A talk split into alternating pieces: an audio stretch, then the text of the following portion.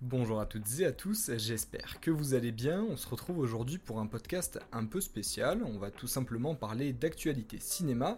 Vous en avez peut-être entendu parler, mais depuis quelques temps, l'industrie américaine va mal. Pas au niveau des résultats au box-office ou des critiques, hein, loin de là. Ce qui pose problème, ce sont les grèves actuelles de bon nombre des syndicats d'acteurs et de scénaristes qui font que de nombreux projets sont impactés, voire même reportés. Je vais donc essayer dans ce podcast de vous expliquer qui est en grève, les raisons, et on parlera des conséquences réelles pour l'instant sur les sorties prochaines. Le programme est lourd, ne perdons donc pas plus de temps et laissons place à l'actualité.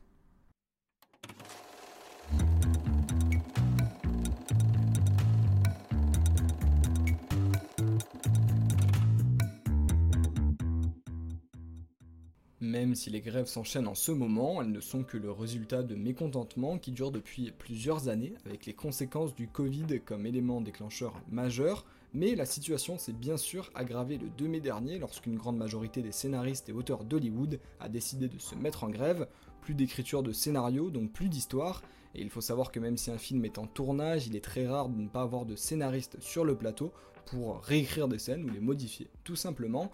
C'est pour cela d'ailleurs que le tournage de Deadpool 3, qui a commencé il y a quelques semaines, a été perturbé.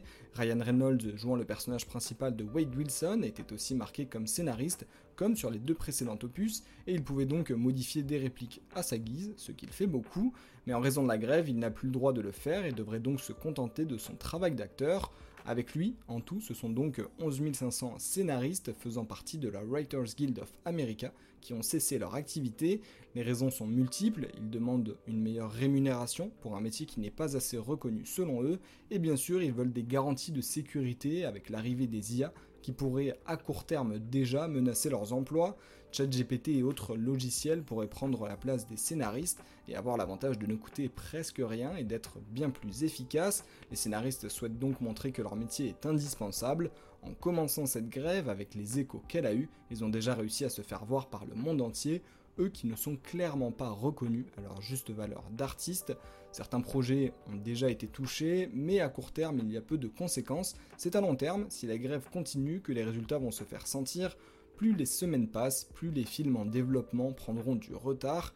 Et si Hollywood était déjà sous tension, c'est le 14 juillet dernier que les mouvements vont prendre une autre ampleur avec l'annonce de la grève des acteurs, le syndicat SAG-AFTRA comptant près de 160 000 membres, dont une grande majorité de stars américaines, mais aussi des acteurs moins connus, des danseurs et même des chanteurs, a décidé de se mettre aussi en grève. C'est la première fois, tout simplement depuis 1960, que scénaristes et acteurs amorcent ce mouvement en même temps. C'est vous dire à quel point c'est historique. Pour les raisons, elles sont globalement similaires à celles des scénaristes. Pour citer la directrice du syndicat, il y a eu un changement radical dans l'industrie du divertissement, de la prolifération des plateformes de streaming à la récente explosion de l'IA génératrice, et l'enjeu est la capacité de nos membres à gagner leur vie. En résumé, ce sont des revendications financières et de protection face aux IA qui arrivent à remplacer déjà la voix des acteurs, et ils désirent donc plus de garanties.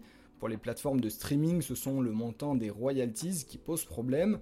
Pour un film présent sur Netflix par exemple, la plateforme doit reverser de l'argent aux ayants droit du film, comme les acteurs, et ce montant serait jugé insuffisant. Problème, il y a peu, Netflix et même Disney ⁇ avaient décidé de supprimer certains films et séries de leur catalogue pour justement économiser de l'argent sur ces droits. Difficile donc de les imaginer maintenant augmenter leur montant.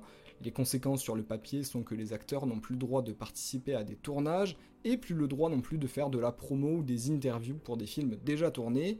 Là, le problème semble plus grave, même à court terme, puisque des films comme En eau très trouble, Maison hantée ou même Grande Turismo n'ont le droit à aucune pub de la part des acteurs, ce qui risque de se faire ressentir au box-office, surtout en cette période très forte et très concentrée en compétition et en très bons films. Vous vous demandez sûrement quels sont les projets déjà touchés. Eh bien malheureusement beaucoup. Deadpool 3 a arrêté son tournage, tout comme Gladiator 2 avec Paul Mescal et Pedro Pascal, ou même Mortal Kombat 2. Pour l'instant, peu de reports, mais si la grève dure et que les tournages ne reprennent pas, ça risque d'arriver très vite. Pour l'instant, Craven le chasseur, qui devait sortir en octobre de cette année, a été reporté à août 2024, car Sony veut que les acteurs puissent participer à la campagne de promotion du film. Le prochain Karate Kid passe lui de juin à décembre 2024. La suite de SOS Phantom Afterlife qui devait sortir en décembre est repoussée au 29 mars 2024. Bad Boys 4 passe lui au 14 juin de l'année prochaine. Même Spider-Man Beyond the Spider-Verse, suite d'Across the Spider-Verse, sorti en mai dernier, qui a été un carton, et la suite avait été annoncée pour mars 2024. Elle a malheureusement été reportée pour une date indéfinie pour notre plus grand malheur, même si on pense que les grèves ne sont pas la cause majeure de ce report. Et si je vous parlais de Gran Turismo tout à l'heure, qui doit sortir la semaine prochaine, sa sortie américaine a été reportée, elle, à la fin du mois, car Sony, producteur du film et distributeur, veut essayer une nouvelle stratégie.